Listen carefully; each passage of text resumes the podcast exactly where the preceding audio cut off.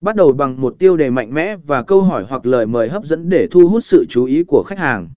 Sau đó, tiếp tục bằng việc trình bày thông tin theo trình tự logic về sản phẩm hoặc dịch vụ của bạn, giải pháp cho vấn đề của họ, và lợi ích mà họ sẽ nhận được khi thực hiện hành động. B. Chọn màu sắc, hình ảnh và biểu đồ phù hợp màu sắc, hình ảnh và biểu đồ đóng vai trò quan trọng trong việc tạo ấn tượng và truyền đạt thông điệp của bạn. Chọn màu sắc phù hợp với thương hiệu của bạn và hỗ trợ trong việc truyền tải cảm xúc hoặc tạo sự tin tưởng. Sử dụng hình ảnh và biểu đồ chất lượng cao để minh họa thông điệp của bạn.